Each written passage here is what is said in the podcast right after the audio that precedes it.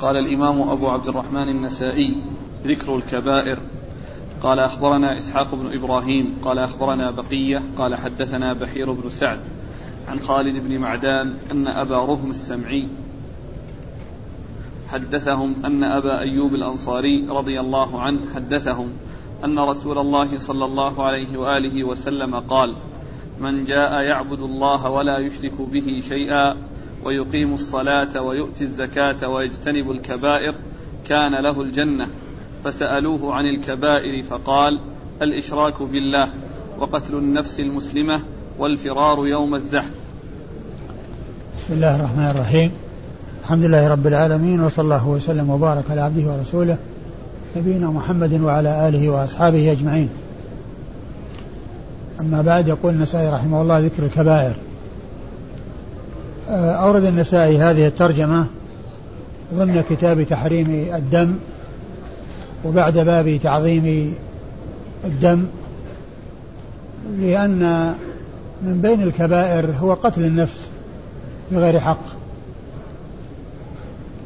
لأن الرسول صلى الله عليه وسلم جاء عنه أحاديث فيها ذكر الكبائر أو ذكر عدد من الكبائر وفيها قتل النفس بغير حق. فمن أجل هذا أورد النسائي هذه الترجمة فقال ذكر كبائر والكبائر والذنوب كبائر وصغائر. الذنوب هي كبائر وصغائر. وقد, وقد ذكر أهل العلم فروقا بين الكبائر والصغائر وأحسن ما قيل فيها قيل في الفرق بينها أن الكبيرة هو ما جعل عليه حد في الدنيا أو توعد عليه بلعنة أو غضب أو نار فهذا يكون كبيرة. وما لم يكن كذلك فإنه يكون صغيرة. ما كان عليه حد في الدنيا أو توعد عليه بلعنة أو غضب أو نار أو حبوط عمل أو ما إلى ذلك. فإنه أو هذا علامة ودلالة على أنه من الكبائر. وما كان بخلاف ذلك فإنه من الصغائر. والصغائر إذا أصر عليها تلتحق بالكبائر. وإذا لم يحصل إصرار عليها فإن الأعمال الصالحة تكفرها كما جاء ذلك عن رسول الله صلى الله عليه وسلم. الجمعة إلى الجمعة ورمضان إلى رمضان وكفارة لما بينهما ما اجتنبت الكبائر لفظ حديث كذا ما في رواية ما لم تغشى الكبائر. ما يعني نعم ما اجتنبت الكبائر وما لم تغشى الكبائر.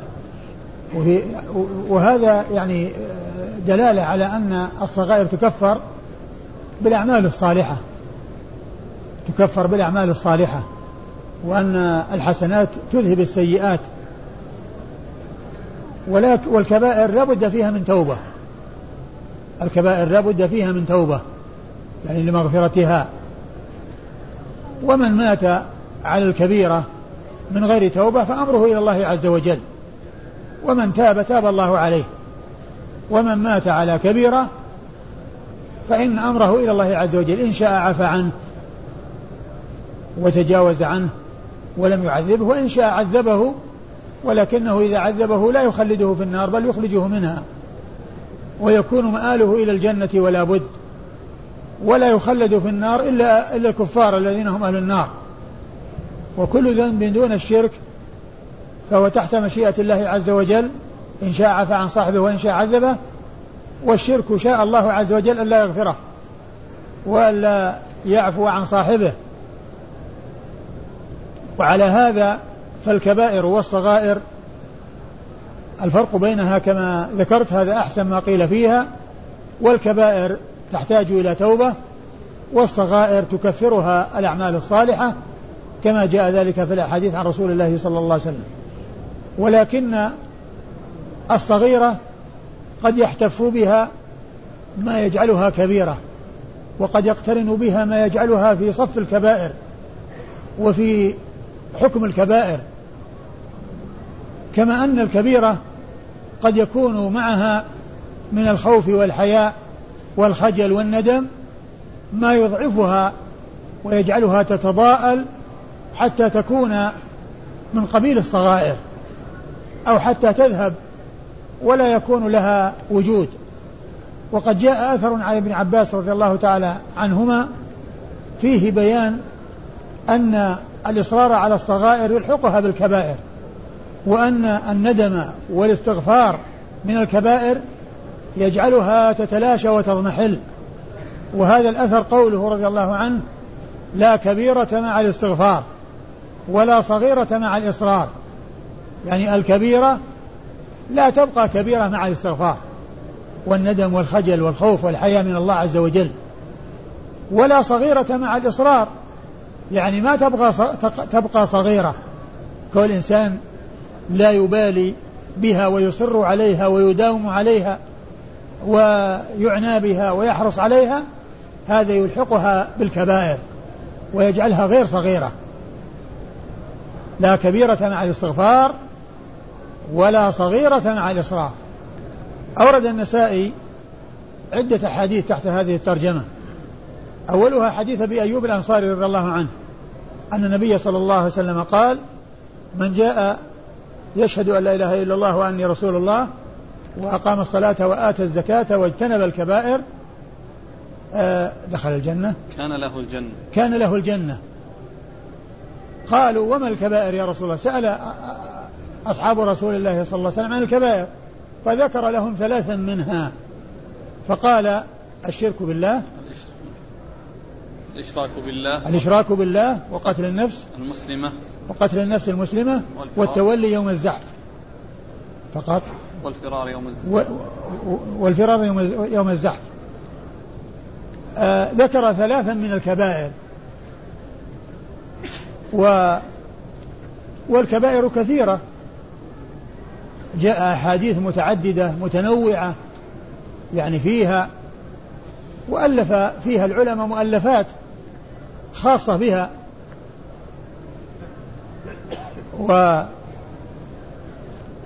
وسؤال أصحاب الرسول صلى الله عليه وسلم عن الكبائر بعد أن ذكر الكبائر أو اجتناب الكبائر أنه مما يوجب الجنة.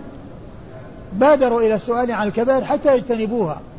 وهذا من فضلهم ونبلهم وحرصهم على معرفة الحق لاتباعه ومعرفة الباطل لاجتنابه. لأنه لما ذكر الشرك بالله عبادة الله وعدم الإشراك به وإقام الصلاة وإيتاء الزكاة واجتناب الكبائر سألوا ما هي الكبائر حتى يجتنبوها؟ فهذا دل على فضلهم وحرصهم على الخير. فالرسول صلى الله عليه وسلم ذكر لهم ثلاثا ثلاثا منها. هي الإشراك بالله وهذا أعظم ذنب عصي الله به وهو أظلم الظلم وأبطل الباطل. وأعظم ذنب لا يماثله ذنب ولا يساويه ذنب. لأن كل ذنب فهو دونه. لأنه تحت مشيئة الله اللي هو دون كل ذنب دون الشرك تحت مشيئة الله عز وجل. إن شاء عفى عن صاحبه وإن شاء عذبه. وإذا عذبه لا يخلده في النار. أما الشرك فقد سبق سبقت مشيئة الله عز وجل وإرادته أنه لا يغفر لصاحبه. إن الله لا يغفر أن يشرك به. هذا شيء سبق به قضاء الله وقدره أنه لا يكون هناك مغفرة لمن أشرك بالله. وغيره تحت المشيئة ويغفر ما دون ذلك لمن يشاء. ويغفر ما دون الشرك لمن يشاء الله عز وجل. وقتل النفس المسلمة يعني هذا من الكبائر. لأن فيه إزهاق للنفس وإتلاف لها فهو كبيرة من أعظم الكبائر. ومن أكبر الكبائر. ثم قال والفرار يوم الزحف. يعني الجيوش التي تقاتل الكفار وهم يجهزون عليهم فيفر بعض المسلمين من الزحف لأن في ذلك إضعاف للمسلمين وتمكين لأعدائهم من التمكن منهم والقضاء عليهم فكل مسلم يكون مع المسلمين في الصف يكون معهم ولا يفر من الزحف لأن هذا أمر خطير لأن فيه إدخال الخلل والضعف والخور في نفوس المجاهدين وإضعاف المجاهدين وتمكين أعدائهم منهم وعدم الصبر على هذا الأمر الذي هو خير الأعمال أو هو من خير الأعمال. اللهم إلا إذا كان الإنسان متحيزا إلى فئة بأن يكون يعني في جماعات يعني ينتقل من جماعة إلى جماعة لا أن يهرب من المعركة لكن كون فيه جماعة يعني محيطين بالعدو من هنا وهناك يذهب من جماعة إلى جماعة ما في بأس. هذا لا لا يكون يعني لا يكون يعني من فارا لأن الفار هو الذي يهرب ويترك الميدان ويجعل الكفار يتغلبون على المسلمين.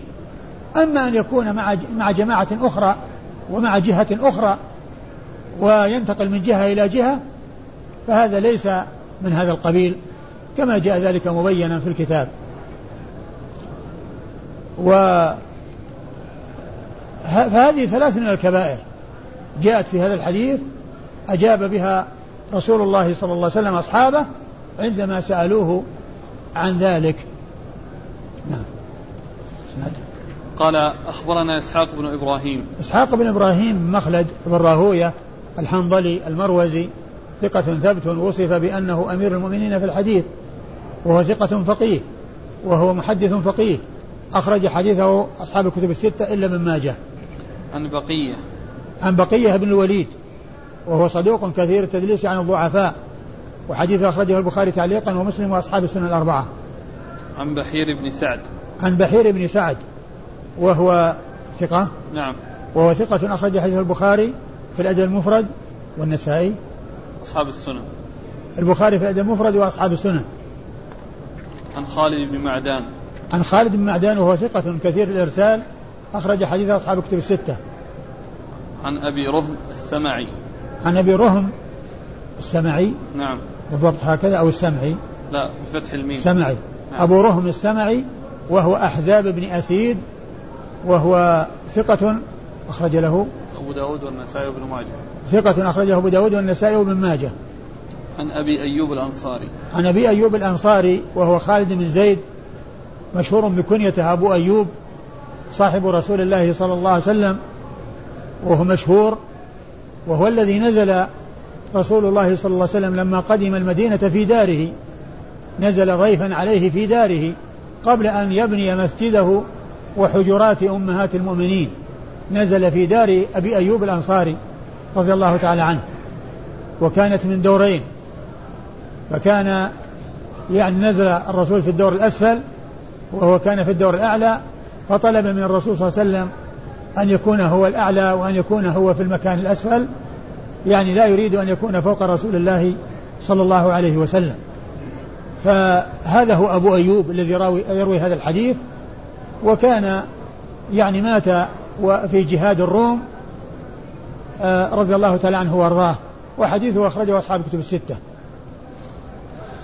قال أخبرنا محمد بن عبد الأعلى قال حدثنا خالد قال حدثنا شعبة عن عبيد الله بن أبي بكر عن أنس رضي الله عنه عن النبي صلى الله عليه وآله وسلم.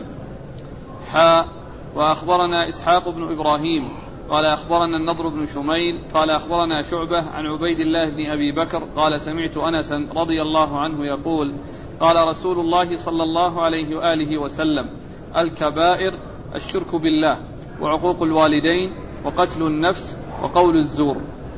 ثم ورد النسائي حديث أنس بن مالك رضي الله عنه أن النبي صلى الله عليه وسلم ذكر الكبائر ذكر اربعا منها فقال الإشراك بالله وعقوق الوالدين وقتل النفس نعم. وقتل النفس وقول الزور.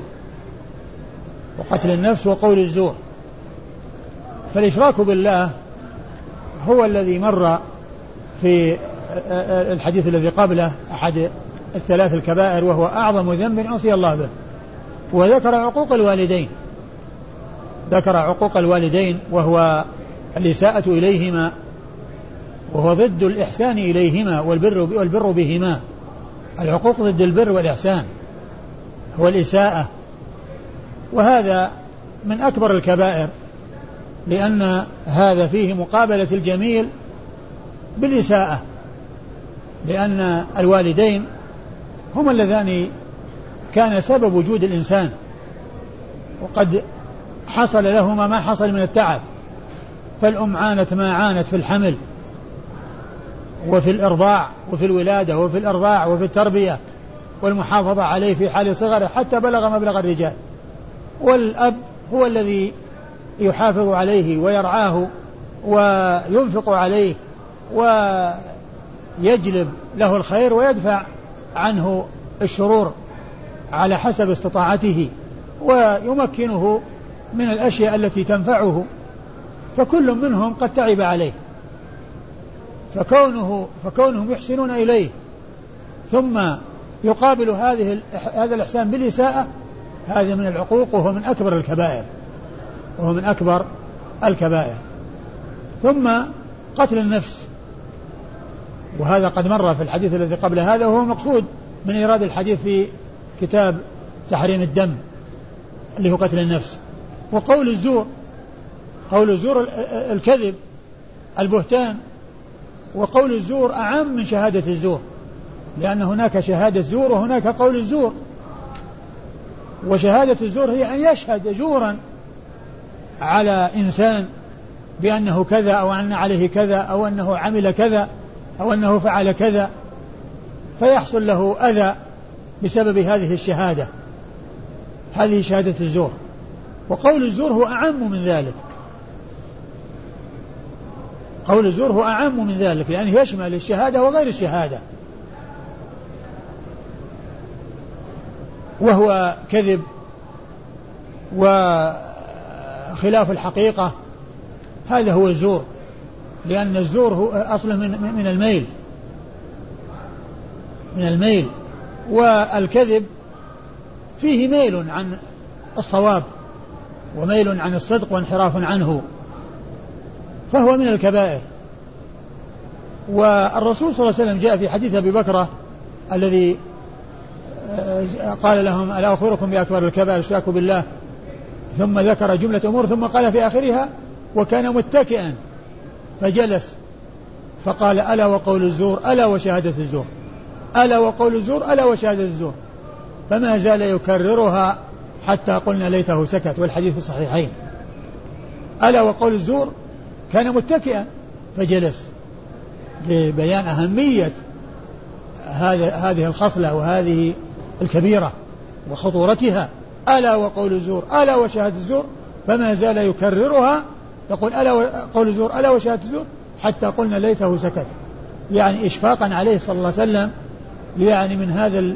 الذي حصل له من من هذا التكرار والاهتمام.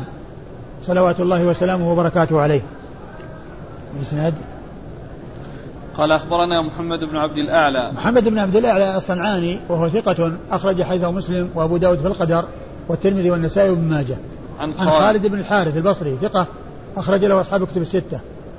عن شعبة. عن شعبة بن الحجاج الواسطي ثم البصري ثقة. وصف بأنه أمير المؤمنين في الحديث وحديثه أخرجه أصحاب كتب الستة. عن عبيد الله بن أبي بكر. عن عبيد الله بن أبي بكر بن أنس بن مالك وهو ثقة أخرج له أصحاب كتب الستة. عن أنس. عن أنس بن مالك رضي الله عنه صاحب رسول الله صلى الله عليه وسلم و آه، وخادمه وأحد السبعة المعروفين بكثرة الحديث عن النبي صلى الله عليه وسلم. قال حاء وأخبرنا إسحاق بن إبراهيم. ثم أتى بحاء التحويل من إسناد إلى إسناد. فقال حاء وأخبرنا إسحاق بن إبراهيم وهو بن راهويه الذي مر ذكره. عن النضر بن شميل. عن النضر بن شميل وهو ثقة أخرج له أصحاب كتب الستة. عن شعبة عن عبيد الله بن أبي بكر عن أنس. عن شعبة عن عبيد الله بن أبي بكر عن أنس وقد مر ذكرهم الشيخ من الزور رؤية الزور؟ ها؟ قول الزور تدخل فيها رؤية الزور؟ رؤية الزور. لا رؤية الزور ما يدخل فيه لكن كل إنسان يعني يذهب ويشهد الأمر الأمور المنكرة طبعا هذا محرم.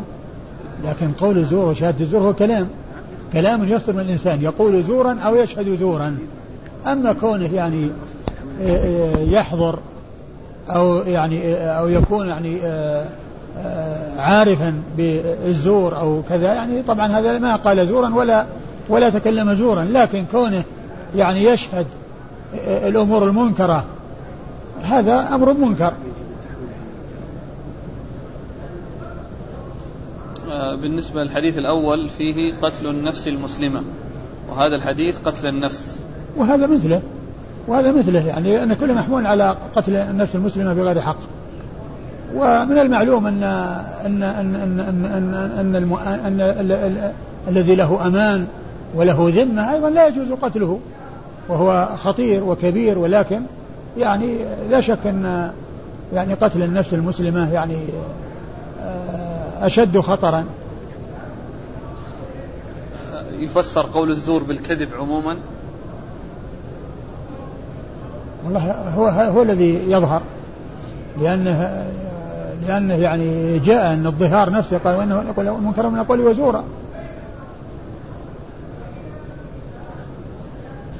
قال أخبرني عبدة بن عبد الرحيم قال أخبرنا ابن شميل قال أخبرنا شعبة قال حدثنا فراس قال سمعت الشعبي عن عبد الله بن عمرو رضي الله عنهما عن النبي صلى الله عليه وآله وسلم أنه قال الكبائر الإشراك بالله وعقوق الوالدين وقتل النفس واليمين الغموس. ثم أورد النسائي آه، الحديث حديث عبد الله بن عمرو بن العاص رضي الله تعالى عنهما وفيه ذكر الكبائر أربع من الكبائر ثلاث مضت. هي الثلاث الأولى نعم. حقوق الوالدين وقتل النفس. نعم والإشراك. الإشراك بالله وحقوق الوالدين وقتل النفس. نعم. هذه الثلاث مضت في الحديث الذي قبل هذا وأضاف هنا اليمين الغموس وهي اليمين الكاذبة المبنية على الكذب وعدم الصدق وقيل لها غموس لأنها تغمس صاحبها في الإثم تغمس صاحبها في الإثم. وهو من الزور لأنها يعني يمين كاذبة يعني بالإضافة إلى الزور حلف حلف على على الكذب. يعني كذب وحلف على الكذب فهي أشد من الكذب لأن الكذب يعني خطير والحلف على الكذب خطير. لأنه جمع خصلتين ذمتين حشفا وسوء كيلة يعني كونه يكذب ويحلف على الكذب. يعني فهو يعني أمر خطير. واليمين الغموس وهي التي تكون على على على على على على, على إخبارا عن شيء وهي لا لا كفارة لها. ليست من الأيمان التي لها كفارة. الأيمان التي لها كفارة تكون على المستقبل. والله لا أفعل كذا والله لا أعمل كذا. يعني يكفر عن يمينه ويأتي الذي هو خير. لكن هذه والله إنه قد حصل كذا. إخبار عن شيء. إخبار يعني ما فيه الكذب والحلف على الكذب. فلا كفارة لها إلا التوبة والندم والخوف من الله عز وجل. هذه هي كفارة اليمين الغموس التي هي على خبر. نعم. قال أخبرني عبدة بن عبد الرحيم. أخبرنا عبدة بن عبد الرحيم الصفار وهو صدوق. نعم. صدوق البخاري في المفرد والنسائي. نعم. صدوق أخرج حديث البخاري في المفرد والنسائي. عن, عن ابن شميل عن شعبة عن فراس. عن ابن شميل النضر بن شميل عن شعبة وقد مر ذكرهما عن فراس بن يحيى وهو ثقة أخرج صدوق وهو صدوق أخرج حديثه أصحاب الكتب. صدوق نعم. ربما وهم أخرج حديثه أصحاب الكتب الستة. نعم. صدوق ربما وهم أخرج حديثه أصحاب الكتب الستة. عن الشعبي. عن الشعبي هو عامر بن شراحيل الشعبي ثقة فقيه أخرج له أصحاب الكتب الستة. وهو الذي آه تؤثر عنه الكلمة المشهورة في بيان خبث الرافضة وبعدهم عن الحق والهدى أنه قال آه إن اليهود والنصارى قد فضلوا الرافضة بخصلة. اليهود والنصارى تميزوا على الرافضة بخصلة. وذلك أن اليهود إذا سئلوا من خير أهل ملتكم قالوا أصحاب أصحاب موسى. والنصارى إذا قيل لهم من خير أهل ملتكم قالوا أصحاب عيسى. والرافضة إذا قيل لهم من شر أهل ملتكم قالوا أصحاب محمد. والرافضة إذا قيل لهم من خير أهل من شر أهل ملتكم قالوا أصحاب محمد.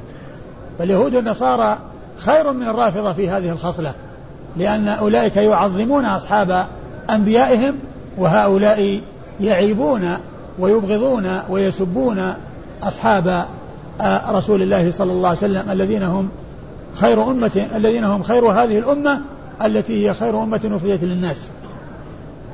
هذا الكلام الذي قاله الشعبي رحمة الله عليه وهو أنه لو قيل لهم من, من شر أهل ملتهم قالوا أصحاب محمد فاه به رافضي وتكلم به رافضي في قصيدة طويلة تسمى الأزرية لأن صاحبها يعني ينسب هذه النسبة وهي قصيدة طويلة يذم فيها أصحاب رسول الله صلى الله عليه وسلم. وفيها بيت فيها بيت من الشعر من, من تلك القصيدة الخبيثة مثل هذا الكلام الذي قال الشعبي عن الرافضة في أصحاب الرسول صلى الله عليه وسلم. يعني صدق الشعبي فيما قال لأن من الرافضة من قال هذا بالفعل حيث قال في هذا البيت يعني استفهام إنكار أهم خير أمة أخرجت للناس؟ هيهات ذاك بل أشقاها. أهم خير أمة أخرجت للناس؟ هيهات ذاك بل أشقاها. قصيدة طويلة يعني آه، آه، مليئة من الخبث والحقد والغيظ على خير الناس وعلى أفضل الناس وفيها هذا البيت الذي تحقق فيه ما قاله الشعبي أن الرافضة لو قيل لهم من شر أهل ملتكم لقالوا أصحاب محمد. فيقول هذا الخبيث أهم خير أمة أخرجت الناس هذا هذا يقبل؟ ما, ما هو كلام صحيح. أهم خير استفهام إنكاري. أهم خير أمة أخرجت الناس هيهات. هيهات ذاك هيهات أن يكونوا خير أمة هيهات أن يكونوا خير أمة أخرجت بل أشقى أمة أخرجت للناس. هيهات ذاك بل أشقاها. الإنسان إذا أراد أن يعرف كيف يكون الضلال وكيف يكون العمى يتصور مثل هذا هذه الأفكار. هذه الأفكار المتلوثة وهذه الألسنة الخبيثة وهذه القلوب المنتنة المريضة. بمرض الشهوات بمرض الشبهات. يعني يصل الأمر إلى هذا الحد بأن يبغض الصحابة ويقال إنهم شر أمة بل إنهم شر هذه الأمة وأنهم أخبث هذه الأمة. نسأل الله السلامة والعافية. أيوه. عن عبد الله بن عمرو. عن عبد الله بن عمرو بن العاص رضي الله تعالى عنهما صاحب رسول الله صلى الله عليه وسلم وأحد العبادلة الأربعة من أصحابه الكرام وهم عبد الله بن عمرو عبد الله بن عمر عبد الله بن عباس وعبد الله بن الزبير. نعم. وحديث أخرج أصحاب الكتب الستة. بالنسبة ليمين الغموس حسن الله إليك لو أن إنسان حلف على شيء أنه لم يقع على حسب ما يعلم ولكنه في الحقيقة وقع. إذا حسب على حسب علمه وما كان عارفا خلاف الحقيقة وحلف على خلاف الحقيقة يعني هذا على حسب علمه ما يعني ما يضره ذلك. ولا عليه كفارة. ما يضره ذلك ولا عليه كفارة لأن ما في لأن أصلا الكفارة ما تكون للمستقبل. اليمين على أمر مستقبل يحنث في يمينه ويكفر عن الذي هو خير. ولكن هذا يعني آه، عليه أنه يعني يتحرز وألا يستعمل الحلف يعني في الأشياء التي لا يتحقق منها وإنما يحلف على ما يتحقق من وقوعه. ما يتحقق من وقوعه لكن إذا حلف على حسب علمه ثم تبين الواقع على خلافه ليس ليس آه، يمين غموسا لأن اليمين الغموس هو الذي يحلف على شيء هو كاذب فيه. قال أخبرنا العباس بن عبد العظيم. قال حدثنا معاذ بن هانئ. قال حدثنا حرب بن شداد. قال حدثنا يحيى بن أبي كثير عن عبد الحميد بن سنان عن حديث عبيد بن عمير أنه حدثه أبوه وكان من أصحاب النبي صلى الله عليه وآله وسلم أن رجلا قال يا رسول الله ما الكبائر? قال هن سبع أعظمهن إشراك بالله وقتل النفس بغير حق وفرار يوم الزحف. مختصر. ثم ورد النسائي هذا الحديث وهو حديث آآ آه، آآ عمير آه، حديث عبيد آه، حديث عقب الإبن. الإبن عبيد بن عمير. عمير بن قتادة. نعم حديث عمير بن قتادة الليثي رضي الله تعالى عنه. أن النبي صلى الله عليه وسلم سئل عن الكبائر فقال هن سبع وذكر ثلاثا منها اللي هي أكبرها. قال الإشراك بالله وقتل النفس و وفرار يوم الزحف. وفرار يوم الزحف. هذا مثل الأول مثل الحديث الأول الذي هو حديث أبي أيوب الأنصاري. ذكر هذه الثلاثة. يعني هذا يتفق مع الحديث الأول الذي هو ذكر آه، آه، الإشراك بالله وقتل النفس والفرار يوم الزحف. وهو مختصر. يعني ما ذكر السبعة كلها وإنما ذكر الثلاث والسبع جاءت في حديث أبي هريرة في الصحيحين. اجتنبوا سبع الكبائر قالوا وما هن يا رسول الله؟ قال إشراك بالله وقتل النفس التي حرم الله والسحر وأكل الربا وأكل مال اليتيم وقذف محصنات الغافلات المؤمنات والتولي يوم الزحف. نعم. قال أخبرنا العباس بن عبد العظيم أخبرنا العباس بن عبد العظيم العنبري وهو ثقة أخرج حديثه البخاري تعليقا ومسلم وأصحاب السنة الأربعة. عن معاذ بن هانئ. عن معاذ بن هانئ وهو ثقة أخرج له البخاري وأصحاب السنن. أخرج له البخاري وأصحاب السنن الأربعة. عن حرب بن شداد. عن حرب بن شداد وهو ثقة أخرج له أصحاب الكتب الستة إلا ابن ماجه. نعم. أخرج له أصحاب الكتب الستة إلا ابن ماجه. عن يحيى بن أبي كثير. عن يحيى بن أبي كثير اليمامي وهو ثقة أخرج له أصحاب الكتب الستة. عن عبد الحميد بن سنان. عن عبد الحميد بن سنان وهو مقبول أخرج حديثه أبو داود والنسائي. نعم. مقبول أخرج حديثه أبو داود والنسائي. عن حديث عبيد بن عمير. عن عبيد بن عمير وعبيد بن عمير آه، آه، بن قتادة الليثي آه، ثقة أخرج له أصحاب الكتب الستة. عن أبيه. عن أبيه عمير بن عمير بن قتادة. عمير بن قتادة الليثي صاحب رسول الله صلى الله عليه وسلم. وحديثه أخرجه أبو داود والنسائي وابن ماجه. أبو داود والنسائي وابن ماجه. قال ذكر أعظم الذنب واختلاف يحيى وعبد الرحمن على سفيان في حديث واصل عن أبي وائل عن عبد الله فيه. قال أخبرنا محمد بن بشار. قال حدثنا عبد الرحمن. قال حدثنا سفيان عن واصل عن أبي وائل عن عمرو بن شرحبيل عن عبد الله رضي الله عنه أنه قال قلت يا رسول الله أي الذنب أعظم؟ قال أن تجعل لله ندا وهو خلقك. قلت ثم ماذا؟ قال أن تقتل ولدك خشية أن يطعم معك. قلت ثم ماذا؟ قال أن تزاني بحليلة جارك. ثم أورد النسائي رحمه الله هذه الترجمة وهي ذكر أعظم الذنب. ها؟ نعم. ذكر أعظم الذنب. ذكر أعظم الذنب يعني أعظم الذنوب. وأورد النسائي حديث عبد الله بن مسعود. أن النبي أن النبي صلى الله عليه وسلم سئل أي الذنب أكبر عند الله؟ قال عليه الصلاة والسلام أن تجعل لله ندا وهو خلق. يعني أن تشرك بالله شيئا. أن تجعل الله شريكا في العبادة وهو الذي خلقك وحده. وهو الذي خلقك وهو الذي تفرد بالخلق والإيجاد تجعل معه شريكا في العبادة. يعني هذا فيه بيان فظاعة الذنب. وغلظه وأن هذا الذي يفعله يعني آه، فعل أمرا جعل غير الله تعالى شريكا في عبادة في العبادة مع أن الله تعالى المتفرد بالخلق والإيجاد. يعني ذكر وهو خلقك يعني هذا يدل على فظاعة الذنب. الله تعالى تفرد بالخلق والإيجاد ثم يجعل مع الله معه شريك في العبادة.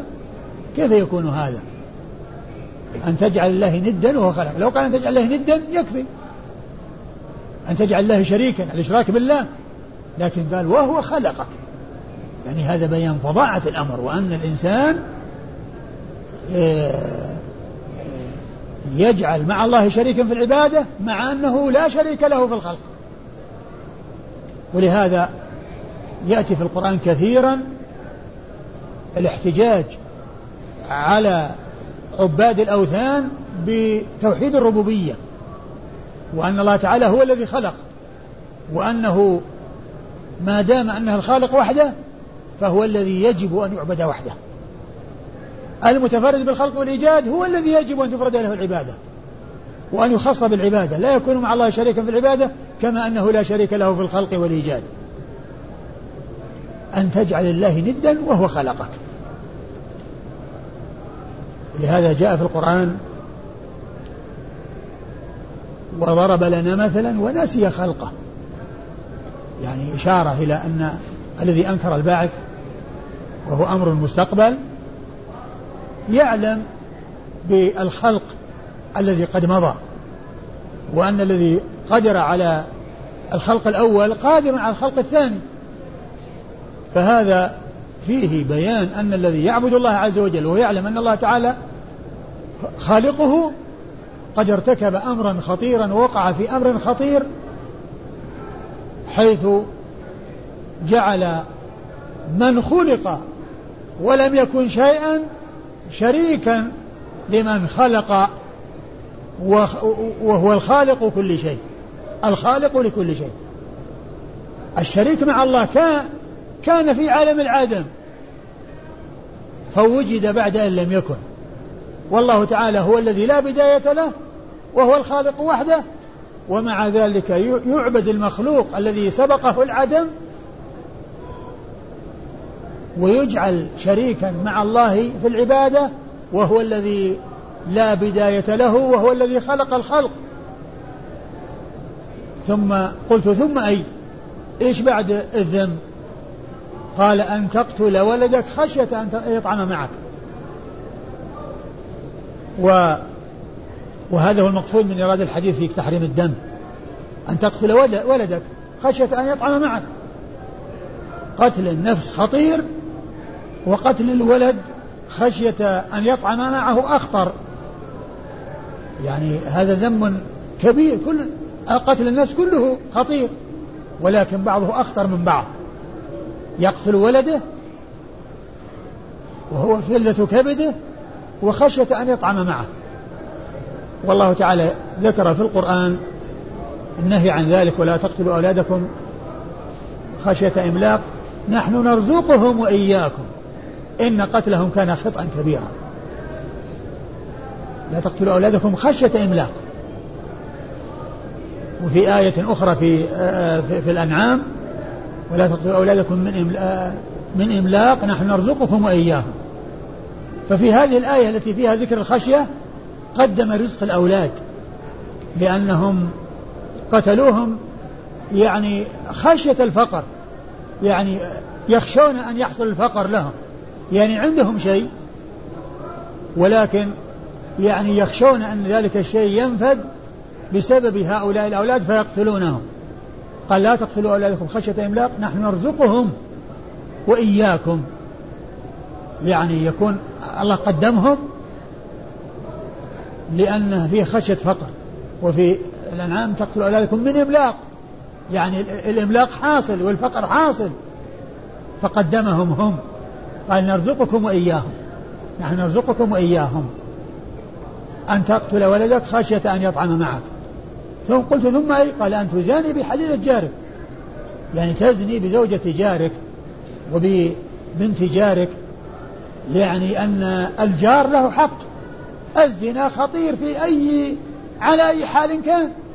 ولكنه إذا كان بحليلة الجار الذي له حق على جاره وهو لو رأى شرا محيطا بجاره أو بلاء يعني يراد إيصاله إلى جاره يكون هو يصده عنه فكيف هو الذي يقدم على ذلك ويقع فيه؟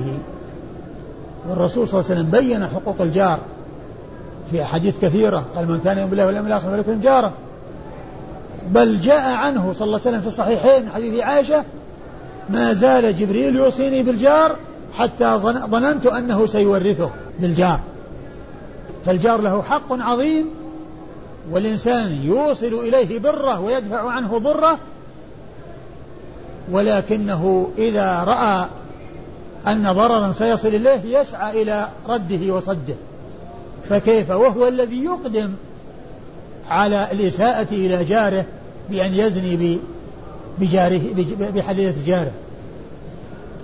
وهذا يعني يعني لما يكون بين الجيران من التقارب والتلاصق في البنيان وأنه قد يحصل يعني التقارب بين الرجل وبين حليلة جاره يعني عن طريق المجاورة وكونه ينتقل إليها بسهولة ويتسلق يعني بينه يعني الجدار بينهم يعني فيه يعني شيء فجاء التحذير من الوقوع في ذلك.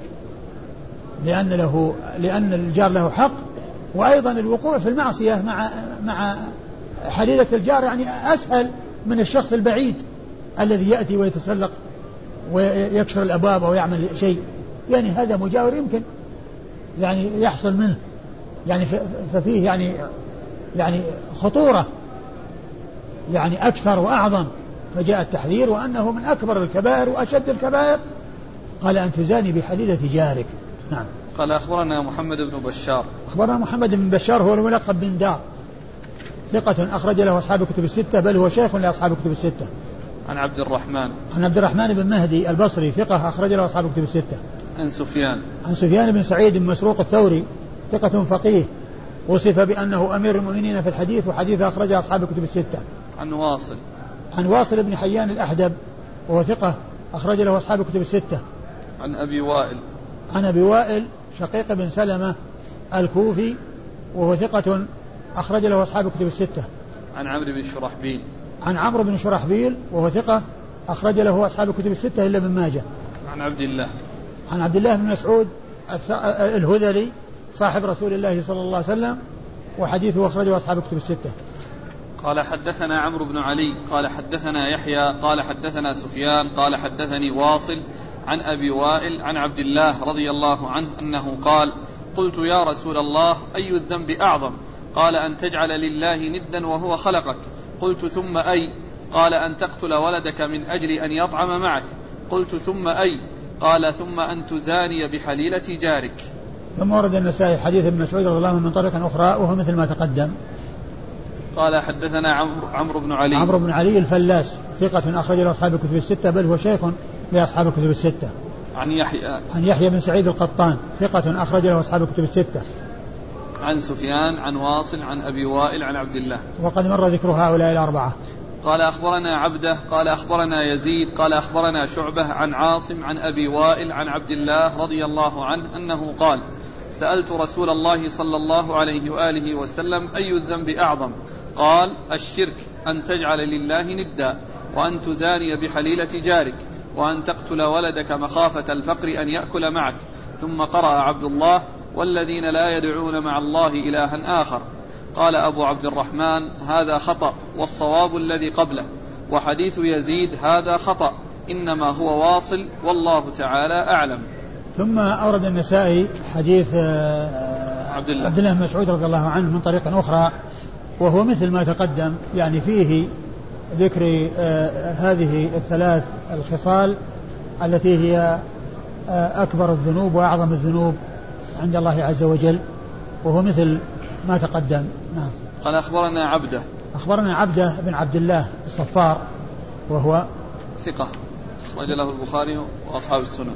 ثقة أخرج حديث البخاري وأصحاب السنن الأربعة. عن يزيد. عن يزيد بن هارون الواسطي وهو ثقة أخرجه أصحاب الكتب الستة. عن شعبة عن عاصم.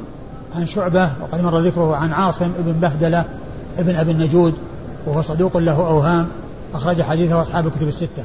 عن أبي وائل عن عبد الله. عن أبي وائل عن عبد الله والنسائي يقول أن هذا خطأ وأن الصواب هو أنه واصل بدل من عاصم بدلا من عاصم والأمر يعني كما هو معلوم آه، الحديثان السابقان والطريقان السابقتان يعني آه، يعني ثابتتان وهذا يعني آه، سواء يكون يعني عاصم أو واصل النتيجة واحدة أن الحديث ثابت يعني من حيث المتن لأنه هو نفس الذي قبله.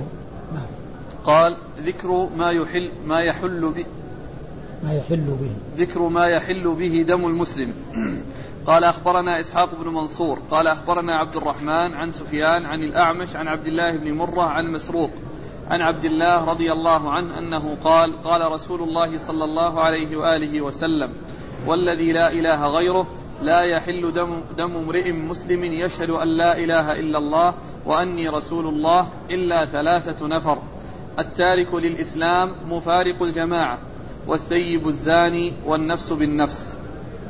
ولما أورد النسائي الأحاديث المتعلقة بقتل النفس بغير حق وأن ذلك من الكبائر أورد هذه الترجمة التي فيها القتل بغير القتل بحق. هذه الترجمة التي يكون فيها القتل بحق. لهذا قال ما يحل به قتل النفس المسلمة؟ ما يحل به دم المسلم. ما يحل به دم المسلم. يعني ما يحل به دم المسلم يعني القتل بحق. لأن الحرام هو القتل بغير حق والحلال هو القتل بحق. فلما ذكر القتل بغير حق ذكر القتل بحق. يعني وما عداه فإنه يكون غير حق. وما عداه يكون غير حق. أورد النسائي حديث عبد الله. حديث عبد الله بن مسعود رضي الله تعالى عنه أن النبي صلى الله عليه وسلم قال والذي والذي لا إله غيره لا يحل دم دم امرئ مسلم. نعم يشهد أن لا إله إلا الله دم امرئ مسلم يشهد أن لا إله إلا الله وأني رسول الله إلا ثلاثة نفر. يعني يحل قتلهم. آه التارك لدينه المفارق للجماعة. والنفس بالنفس والثيب الزاني والنفس بالنفس. فذكر الثلاثة. أولا آه التارك لدينه يعني من كان مسلما ثم ارتد عن الإسلام والعياذ بالله. يعني هو مسلم ولكنه خرج من الإسلام. فيقتل. يستتاب فإن تاب وإلا قتل. والنبي صلى الله عليه وسلم قال من بدل دينه فاقتلوه. من بدل دينه فاقتلوه. فالحديث يدل على أن من ترك الإسلام وكان من أهل الإسلام فإنه ليس أمامه إلا التوبة أو القتل لا بد من قتله إن لم يتب. التارك لدينه المفارق لجماعة المفارق لجماعة المسلمين خرج من جماعة المسلمين. وكان من الكفار بارتداده عن الدين عن الدين الحنيف الذي بعث الله به رسوله الكريم صلى الله عليه وسلم. وقد ظفر بهذا الحق والهدى واختار العماء على البصيرة واختار الكفر على الإسلام. وقد بين النبي صلى الله عليه وسلم محب عظم شأن البقاء على الإسلام وشدة آه، آه، وبغض الكفر بالحديث الذي قال فيه الرسول الكريم صلى الله عليه وسلم ثلاث من كن فيه وجد بهن حلاوة الإيمان. أن يكون الله ورسوله أحب إليه ما سواهما وأن يحب المرء لا يحبه إلا لله وأن يكره أن يعود في الكفر بعد إذا أنقذه الله منه كما يكره أن يقذف في النار. وأن يكره أن يعود في الكفر بعد أن أنقذه الله منه كما يكره أن يقذف في النار. فهذا الذي ذاق طعم الإيمان ودخل في الحق واختار العمى على الهدى أمامه أمامه التوبة أو السيف أو القتل. التارك لدينه فارق الجنة والثيب الزاني الذي زنى بعد إحصان يعني بعد أن يعني تمتع بالحلال أقدم على الحرام فإن جرمه أكبر ممن لم يذق الحلال ولم يتمتع بالحلال. فإن الثيب الزاني الذي هو قد قد قد تزوج وقد نكح فإنه يقتل رجما بالحجارة. الثيب الزاني. ثم بعد ذلك والنفس بالنفس. والنفس بالنفس يعني القاتل الذي قتل عمدا يقتل في مقابل النفس التي قتلها. إذا لم يعفو أصحاب الدم إذا لم يعفو أصحاب الدم فإنه يقتل. إذا طالبوا القتل بالقتل كل كل كل كلهم فإنه يعني يكون يكون القتل. فهذه أمور ثلاثة يحل بها قتل المسلم. مسلم ارتد فقتل لردته وشخص انتفع بالحلال في الزواج ثم أقدم على الحرام وشخص قتل نفسا معصومة فإنه يقتل إذا لم يعفو أصحاب الدم. وهذا بالنسبة للقتل. أما المقاتلة يعني قتال البغاة وقتال ال ال ال ال الذين يعني آه يعني آه آه يأتون الناس للعدوان عليهم في أنفسهم وأموالهم. ولا يندفع ذلك إلا بالقتل فإن هذا قتل قتل بحق قتل بحق لأنه إذا كان لا يندفع إلا بأن إلا بقتله وأنه لو لم يعني يفعل ذلك لحصل القتل لهذا الذي اعتدي عليه هذا من باب المقاتلة والدفع والصد والرد. وأما هذه الثلاثة آه كونه ارتكب هذه ال ال ال ال الأخطار الأضرار أو الذنوب العظيمة فإنه يقام عليه الحد بأن يقتل. قال أخبرنا إسحاق بن منصور. إسحاق بن منصور بن بهرام الكوسج ثقة أخرج له أصحاب الكتب الستة إلا أبا داود. عن عبد الرحمن عن سفيان عن الأعمش. عن عبد الرحمن عن سفيان وقد مر ذكره مع الأعمش وهو سليمان بن مهران الكاهلي الكوفي. ثقة أخرج له أصحاب الكتب الستة. عن عبد الله بن مرة. عن عبد الله بن مرة وهو ثقة أخرج له أصحاب الكتب الستة. عن مسروق. عن مسروق بن الأجدع وهو ثقة أخرج له أصحاب الكتب الستة. عن عبد الله. عن عبد الله بن مسعود وقد مر ذكره. قال قال الأعمش فحدثت به إبراهيم فحدثني عن الأسود عن عائشة بمثله. ثم ذكر إسنادا آخر يعني من الأعمش يعني عن عائشة لأن ذاك عن ابن مسعود ولما سمع ولما حدث الأعمش ذلك الحديث الذي سمعه من من من واصل الأول الأستاذ الأول. الأعمش عن عبد الله بن مرة. عن عبد الله نعم.